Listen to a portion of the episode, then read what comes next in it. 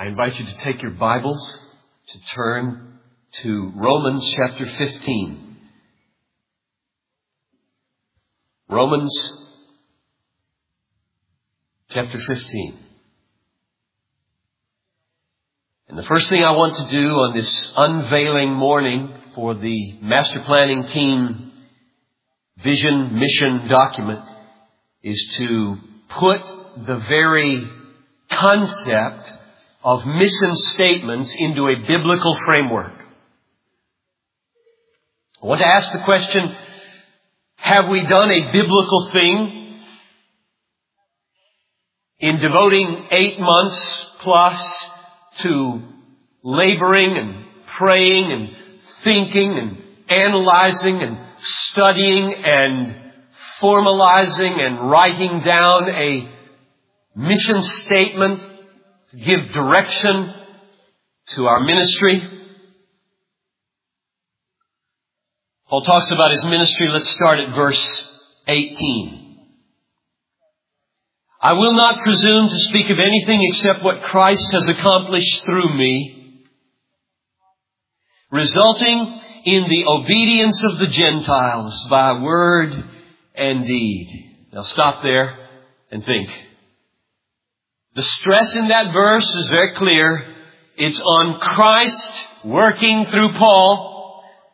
Whatever and however his ministry and his mission got to be, it isn't a self-started, self-designed, self-sustained thing. This is a work of Christ here, right? I'm not going to speak of anything except what Christ worked through me. If I, if I did anything without Him, I'm not going to talk about it because it is worthless. Okay? Verse 19. In the power of signs and wonders, in the power of the Spirit, so that from Jerusalem, down in southern Palestine, round about as far as Illyricum, you know where that is? Bosnia. From Jerusalem, from Palestine to Bosnia-Herzegovina, I have fully preached the gospel of Christ. And so he's continuing on in this verse 19, emphasizing God does the signs and wonders. The Holy Spirit enables me to press on and preach over that whole distance, accomplishing His purposes. Now, he talks about His role, His thought, His intentionality, His mind in verses 20 and 21. Thus, I aspired. Now, I, what, I wonder what version you have. A good literal translation of that word would be, it was my ambition. I aspired, it was my ambition to preach the gospel not where Christ was already named that I might not build on another man's foundation, but as it is written. And then he quotes Isaiah 52, they who had no news of him shall see, and they who have not heard shall understand. Now notice there's two things out of those two verses. Number one, Paul has a clear aim and purpose in view for his mission. Doesn't he? He does not wake up in the morning and say, Jesus, I don't know what to do today. You know, tell me. He doesn't do that. He probably did that once, and he may do it at a sub-level of practicalities, but he's not in any confusion about what his life is about. I have made it my ambition, my goal, my aim, my aspiration to do one thing. Herald the gospel where other people haven't heralded it. That's a clear, crystal clear goal. Second observation. He based it, he got it from meditating upon Scripture. Scripture that applies to the Messiah. This is the second time I've seen this in a week, reading through the Bible. He did it in Isaiah 49, 6, when he quotes that in a sermon in Acts 13, and he did it now in Isaiah 52, verse 15, where he quotes it here in Romans 15, 21. You get the impression, it's not just an impression, it had to be, Paul meditated on the Bible. And as he read the book of Isaiah, with prophecies about what Messiah, the light coming into the world was going to do, he said, I'm part of the body of the Messiah. The Messiah met me on the Damascus Road. The Messiah rescued me from aimlessness and purposelessness. His mission must be my mission. And so he roots his particular goal in life in Scripture. Now not everybody reading that verse in Isaiah 52 should do what Paul did. Timothy, he said, Timothy, you stay at Ephesus and you put things together there. And he said to Titus, you stay on Crete and you, you call elders and you put that together there. And John Piper, you stay there. At least for now. And don't go to Kazakhstan or you do that. You do the Timothy thing until I tell you otherwise. But Paul, under the influence of the Holy Spirit, he read the Bible and read that verse and he said, that's me! And some of you have read it and said, it's me! And you're going, you're gone. Nobody's stopping you. From this, and I'd, I'd, love to give you a half a dozen other examples, but let's stop right here because I'm going to get into this booklet. From this, I have concluded, I, I concluded two years ago, it is biblical to have a mission statement. You need one for your life. You need to think that when you're dying, I hope they remember me for this. Well, how would you finish that sentence? I hope they remember me for this. I hope one of the fallouts of a church mission statement is a lot of personal mission statements. I hope when you go home today, you're asking, huh, I wonder if I could make that church mission statement my life mission statement. Or some version of it. You need a mission statement. And so I do believe it is biblical. The master planning team that has labored together, prayed together for these since last October believes that Christ came and worked with us, in us, on us, and through us, and helped us with this booklet. We prayed a lot. We studied. We studied you. Remember all those surveys last November? We had a Sunday morning one and a bunch of others. Hundreds of pages. We read and we listened. We analyzed. You, we analyzed the people in the community with different kind of tools. We sought scriptures. We looked at history, the history of this church. We looked at our weaknesses and our strengths and felt them painfully at times and talked to you about them. And then it's the image I felt recently. We took our finger and we put it in three places. We put it as best as we could see it on the pulse of God. You ever try to get your finger on the pulse of God? Put on his neck. And then we tried to get our hand on your pulse. Because we believe God speaks through people. And then we tried to get our hand on our pulse as a body of 20, 23 people that met every other week or so for all that time. And when those pulse beats came together, we felt we were getting real close to God's passion for this church. So you got the fruit of that pulse beat as we read it in your hand here. And what I want to do is plead with you not to make hasty leaps of agreement or disagreement. If you make a hasty leap, oh, I like it, I like it, I like it. What's next? You won't last.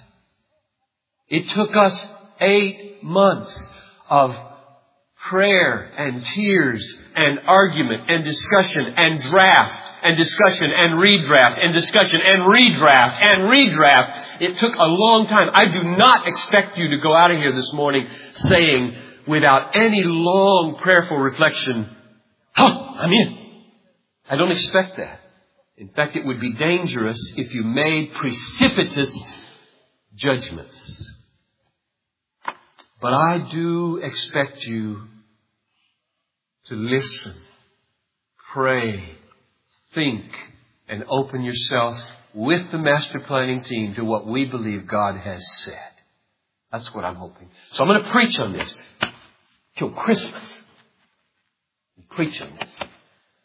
And, God willing, I'm going to write a study guide for your family. The first week's is written and is out there on the table, right? I wrote it anyway, and I assume it's out there. A study guide for every day this week through Saturday. And next week I'll have another one. And the study guide covers this page. And that's the page I'm going to preach on next Sunday. That page right there. This morning is overview. So that's my plan to preach on it and to provide a study guide. And then there'll be other times of feedback and discussion. We are a congregational church, which means that under Jesus Christ we be, we believe God speaks with most authority through the body, which means that this body constitutionally has commissioned elders to lead. But the final say under Christ still resides with the body, and therefore the elders assembled some of you, 20 of you or so, to work with them. Then they read and they meditated and they studied over this, and now about 30 people have said yes to this document to present it back to the body from which those people came. And the issue will be, will God, in these next two or three months, will God cause the body to feel that we got the pulse beat right. We cannot force that on you. If we wanted to, we couldn't, and we don't want to. The only person that can do what this document is about is God the Holy Spirit. And therefore we will give him the time he wants to do it. The issue is, will we feel it together? Will we see it together? The process is only halfway over. There was an analysis phase. There was a visioning phase, the fruit of which is in your hands. And if you want to see it, on the information table as you leave is a sheet of paper with that many names on it. Full of names. Seventeen sub-planning groups have been appointed by the elders from you to take this document now and between now and December flesh out concrete implementation plans. This is not a blueprint. This is a conceptual design. You can't jump straight from this into particular activities without some planning, some thinking through application. That's the phase we're in now as we educate and seek the Lord's face about harmonizing and uniting around this document. So if you'd like to see who the people are that are on these resource development, racial reconciliation, staffing and structure, evangelism and home missions, foreign missions, college age ministry, music and worship, urban ministry, helping hand, children's ministry, moms, senior adults, relationships of love, youth ministry, desiring God ministries, and pastoral care. If you'd like to see who are the lay people and staff and elders that are on all of these, you can pick up a sheet when you leave and you can all the phone numbers are here and all the input that you get out of this, that you want to feed into that planning process, you can do by using that sheet of paper. Well, I hope that gives you a little orientation of where we've been, where we are right now, and I ask you to take it in your hands now And I'm going to walk you through it as much as we have time for and give you some personal perspectives on it, how to use it, how to understand it. We'll read parts of it. I was going to read the whole thing, but when I prepared, I gave it up. Couldn't do it. So we got to save some up for later. The first thing I want to do is give you the bird's eye overview. And we'll just look at the top of each page. Page one says, Bethlehem Baptist Church, our mission. This front page is what we mean when we say mission statement. This is the mission statement. Open it now. It's page two. Inside the front cover, at the top of the page, it says, the spiritual dynamic that drives our mission. One page. Next page, chapter, uh, ver, uh, chapter and verse. This is not the Bible. Way down the list from the Bible. Top of that page. Fresh initiatives for the immediate future of our mission. Turn the page. Page four. The values that manifest our mission. There are 72 value statements here under categories like values relating to relationships of our life together, values relating to Bethlehem's spiritual atmosphere, values relating to the larger Christian movement and world outside, and on page six, values relating to corporate worship. That's what I'm not going to read this morning. Page seven, at the top of the page, a reaffirmed vision to focus our mission, and the rest is notes of explanation from the footnotes. So there are five parts to this master planning team document. A mission statement, a spiritual dynamic, fresh initiatives, value statements, and a reaffirmed older vision. So that's the overall structure of the booklet plus notes of explanation. Now let's start, and I want to take you through four of them and show you what they mean in brief before we unpack them in detail in the weeks to come and gather our hearts around them and brainstorm and plan about the implications of these things for where God is leading us as a church. Let me read to you this front page. Our mission is to spread a passion for the supremacy of God in all things for the joy of all peoples. This is our ultimate reason for being. If you were to ask me, where'd you get that? Who'd you borrow that from? We did borrow it. And I got his permission. It's God's mission statement. And I don't mean to pull rank there and say it's God's mission statement for Bethlehem. I mean it's God's mission statement for God. And he said we could use it. And I'll explain that next Sunday. This is straight out of the Bible as God's mission statement for God. If you want to just paraphrase, God exists to spread a passion for the supremacy of God in all things for the joy of all peoples. That is why God exists. That is what drives the engine of the heart of God. And so as I was praying and we as a group were praying, whose mission statement shall we use?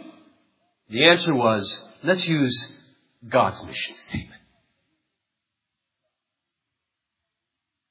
God exists and has an unbelievable passion for His glory. And He wants us to join Him in spreading that passion for that glory in every area of life to every people on this planet. 18 words. This is what I want everybody to be able to say by heart. Soon. I don't expect you to memorize anything else in here. This I want us to know by heart. We exist. Sorry, sorry, Tom. We exist to spread. I'm going to take every one of these words and unpack them next week. To spread a passion for the supremacy of God in all things for the joy of all peoples. That's why we exist. Now, I want to live for that. I want to live for that. Have you ever thought what the power is of a singular, brief, focused, prayed over life mission statement is? The power of a life mission statement. To wake up in the morning and know what you're about. To go to bed at night and know what you've been about. To get up and know what you're about. And to go to bed and know what you've been about. And at lunch to know what you're about. The power of a life mission statement. I've got one. And that's it. And it isn't copyrighted. It's God's and He wants everybody to have some form of it. The question will be, will it become, will God make it a common life mission statement? So that as a church we get up in the morning and know what we're about. And as a church, we go into every committee meeting and know what we're about. We go to every small group meeting and we know what we're about. We gather in worship and we know what we're about. And we can say it in 18 words. If somebody asks us on the street downtown, what's your church about? We can say, we exist to spread a passion for the supremacy of our great God. In all things, including your life and our business down here, for the joy of everybody around here and all the nations all over the world. That's why we exist. You can memorize that. You can get on board with that. Let's pray that God will do it. Page two, as Paul Harvey says. The spiritual dynamic that drives our mission. I'll read it. We join God the Father in magnifying the supremacy of His glory through our Lord Jesus Christ in the power of the Holy Spirit by treasuring all that God is, loving all whom He loves, praying for all His purposes, meditating on all His Word, sustained by all His grace. Now what is that? Why is that here? We're breaking all the rules with this document. Our consultant was pulling his hair out. This isn't the way you do it. You get it on one sheet, maximum three paragraphs, and we've got a 12 page document. We broke all the rules. It's long, it's theological, it's carefully worded. It is, in a word, Bethlehem.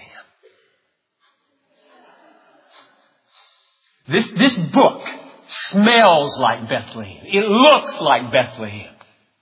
The very existence of this weird, out of step way of doing it that puts stumbling blocks in some and makes others flame is, you just gotta say, well, is this the kind of church I want to be a part of? Footnotes. Can you believe footnotes in a mission statement? But, back to page two. Why is that here? That doesn't belong. They said that doesn't belong. You know what that is? This is basic Christianity. If somebody says, okay, I heard, I heard your mission, but what's it mean to be a Christian? How do you live the Christian life? I'm, I don't, I mean, Christian is just a word to me. What does it mean to be a Christian? How do you do it? How do you do Christianity? This is the answer. It means we want to show how great God is and we do it by treasuring everything about Him and by loving each other and our enemies and by praying like crazy that it help us do that and then going to His Word and meditating and memorizing and trying to find out what He's like and then realizing that we can't do it and depending entirely on grace. That's what it means to be a Christian. Now if you say, well, why is it in here? Because the way I'm wired, and I I offered it and they said, sure. The way I'm wired is if something is worth a billion dollars and something is worth a thousand dollars, and you're gonna put your values together in a booklet, you don't leave out the thing worth a million dollars. I couldn't. You see, if you tore off the front cover, and you had this, the mission statement, and you had this, and you threw the rest away, you'd have everything. And if you lost page two, and you tweaked the system, you'd have nothing. This is everything. This is my life. This is Christianity. This is the Bible. This is all. This is an effort to sum up the most, this is 10,000 times more valuable than all the adjustments in the way we flesh it out in the rest of the book. I couldn't. It's just, how can you do that? You see, all over the world there are churches and institutions that are taking for granted the most precious things and putting other things in their mission statements. And I, I write to, I won't name it, but I write to an organization that's a world organization with millions and millions and millions of members and I write to the U.S. director and say, Christ and God in the Bible were not mentioned in your mission statement. I couldn't even tell it was Christian. Is that a problem? And he writes back, Oh, oh, we assume that, of course. We assume that. And I scream, God does not like to be assumed. We exist to spread a passion for His supremacy. You don't put Him under the table. And you don't put the Christian life under the table. So that's why it's here. It is so important that we learn what it is to be a Christian. I want Bethlehem to be a church full of Christians before we're Baptists or before we're anything else. Christians who love the Bible and who love each other, who pray and depend on grace and treasure God. It's real important. I'm going to preach four Sundays Lord willing, four Sundays on that page. The next page takes a turn in the document. Page three, fresh initiatives for the immediate future of our mission. A very, very important turn in the document at this fold. In a sense, the first two pages are old, old, old glorious stuff at Bethlehem. This is not new. That's just great great ground. What comes now is not new and it's not old. It's a new application of the old. The process by which this was arrived at was the longest, hardest, richest, best experience of our life together as a, a master planning team. We put our finger on the pulse of God. We put our finger on the pulse of the congregation. We put our finger on our own pulse. And as best we could read, when we felt the pulse, this is it. It's right here. This is the immediate spirit that we, we felt moving at Bethlehem. So I want to read it with you. We'll read the left column, and then we'll go up and we'll read the six initiatives. Our mission and spiritual dynamic, the first two pages, declare that the all-satisfying supremacy of God shines most brightly through sacrificial deeds of joyful love.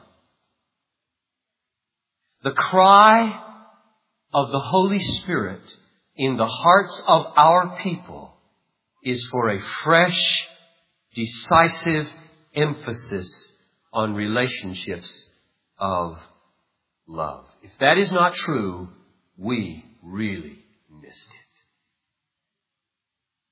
We really missed it.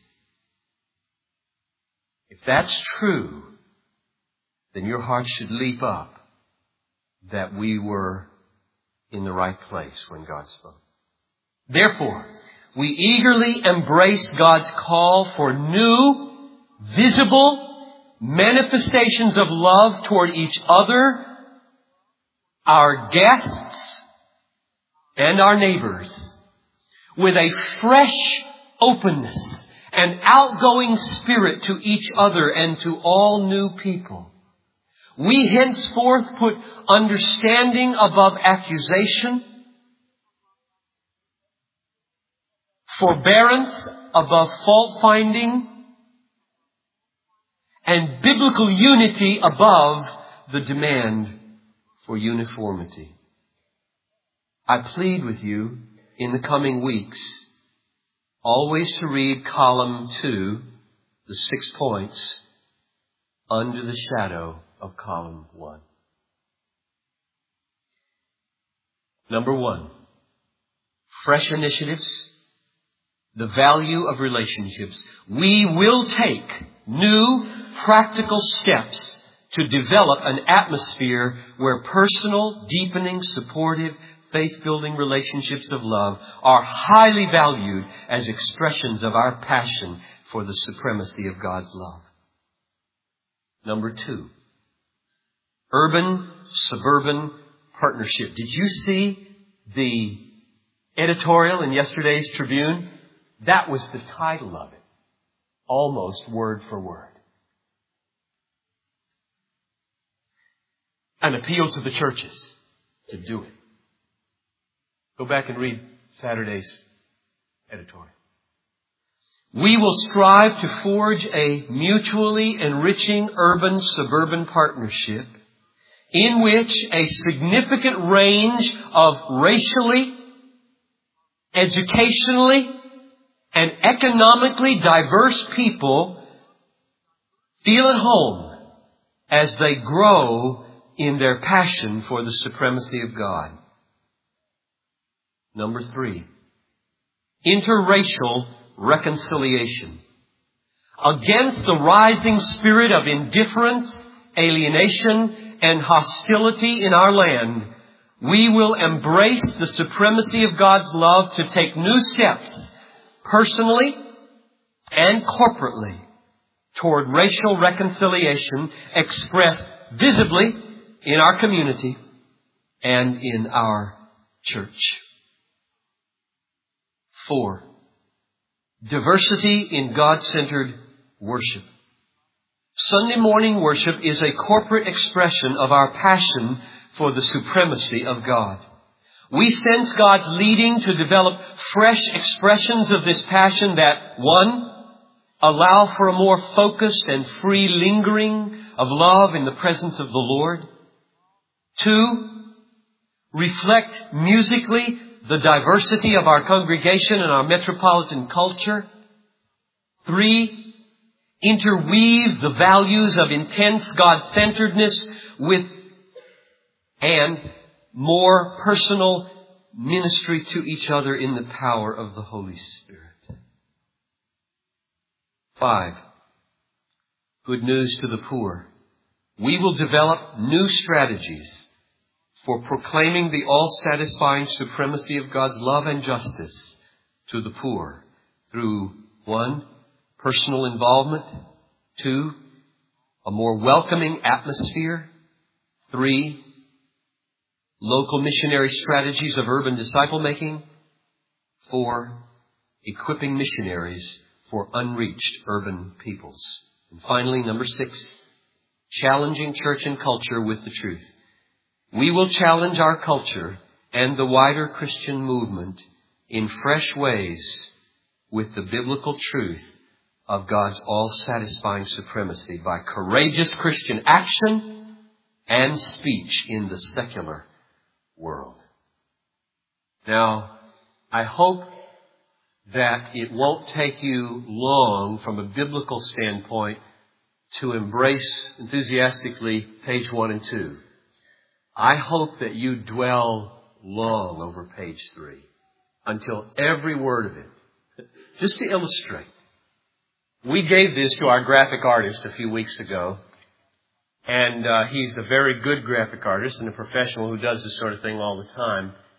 And he totally misunderstood my instructions, and he went home and he he rewrote the whole thing in the way he thought it would be best presented. See, it, it is not the way graphic artists or or uh, consultants do. It's too big.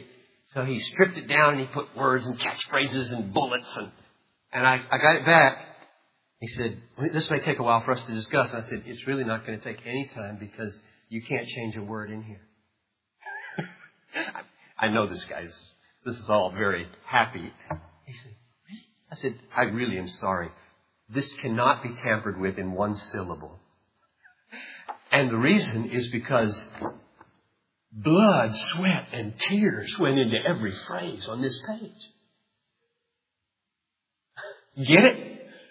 These did not come from anybody. Oh, let's try that.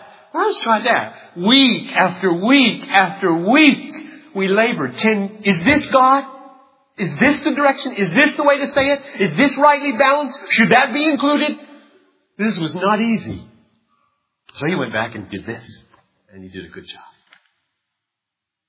I'm going to skip over the values, although I'm going to say one or two things about the values. In fact, I'm going to say four things about the values. Why are they here? Why 72 value statements? Number one, the fresh initiatives on page three are the aroma that percolated up out of the boiling of 72 value statements for weeks. It, the order that it occurs in this book is not the way it happened. The order that it occurred was dumping before one another values after value after value, getting into small groups, praying over them, writing them down, trying to prioritize them, and percolating up out of all of that came page three. But we, we thought you needed to know that and see that. That's my first reason. Second reason for having it in the book is that it will function as a practical guidance and boundary for the impl- implementation of page three.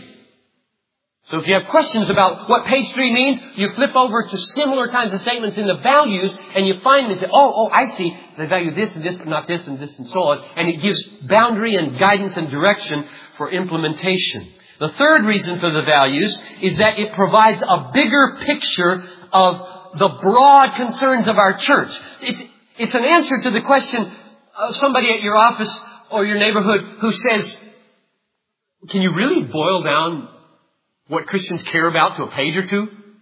And you say, well, not really. If you want to see the real scope of the kind of things we, we care about, here's 72 of them. Now, not everybody's going to ask that question, but some people ask that kind of question.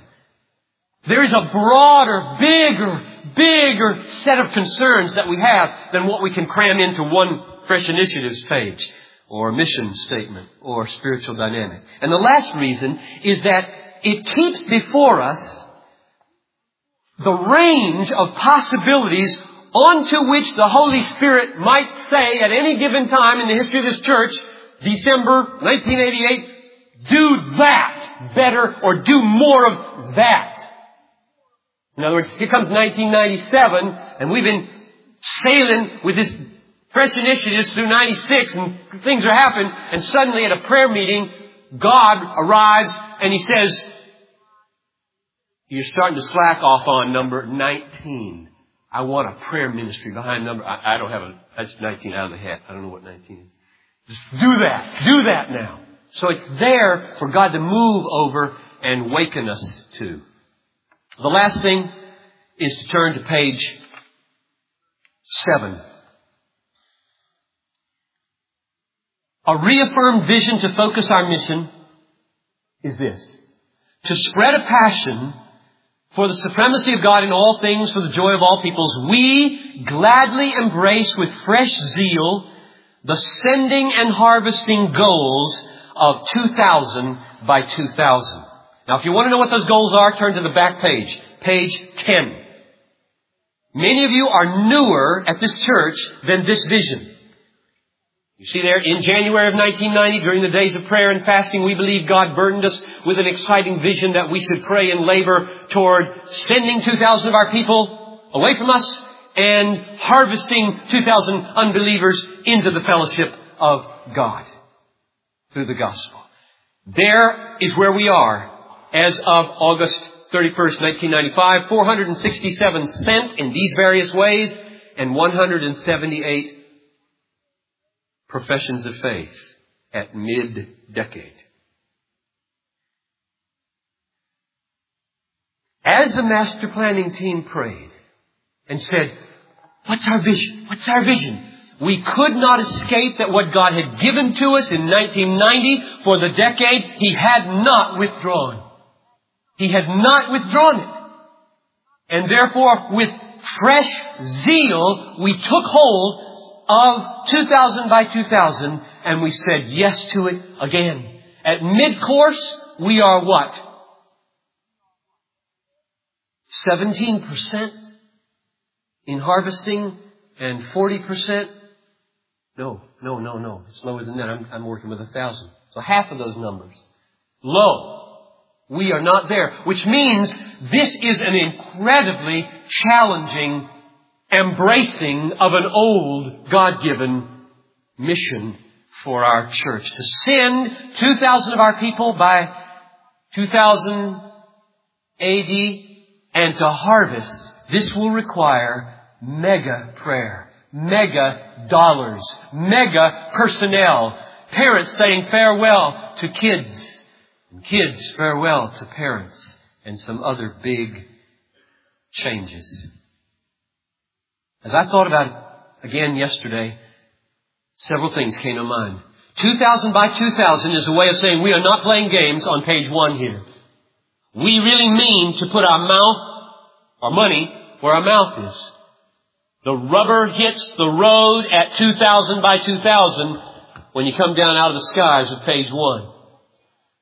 Second, 2000 by 2000 gives a world thrust to the fresh initiatives here. The way to understand it, in my mind anyway, is that page three, fresh initiatives, is a retooling and a refurbishing of the launching pad of page 7, 2000 by 2000. Years ago, those of you who've been around, we used to talk about Bethlehem as a launching pad. And God did a great launching. 2000 by 2000 is part of that. And now we're talking about refurbishing the launching pad in these six ways. As well as that being part of the harvesting and sending. And the last thing to say about 2000 by 2000 is that it shows whether we value our values or not. Would you, would we as a church be authentic in saying we value these 72 things for us and we don't care if unreached peoples have them? God help us.